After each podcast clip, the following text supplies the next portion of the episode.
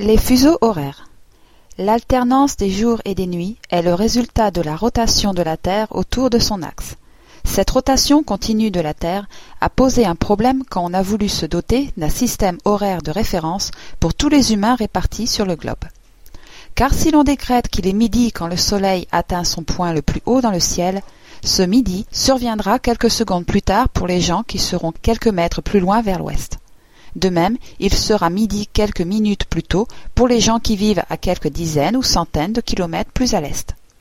Il n'y a que les gens répartis du nord au sud sur ce méridien qui auraient la même heure. Un système fut proposé en 1876 pour faire face à ce problème, les fuseaux horaires. Le méridien qui passe dans la ville de Greenwich en Angleterre servant comme référence aux autres fuseaux horaires. La ligne de changement de date se retrouve dans l'océan Pacifique, le long d'une ligne imaginaire qui suit pour sa plus grande partie le méridien de 180 degrés de longitude.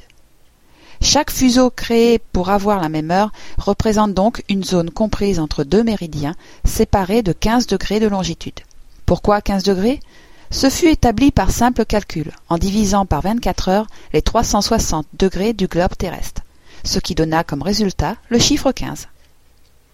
Imaginez-vous des habitants d'une ville sur la côte ouest des Amériques en train de se réveiller, de prendre leur petit déjeuner, tandis qu'à l'opposé en Asie, des habitants d'autres villes sont en train d'aller se coucher ce même jour.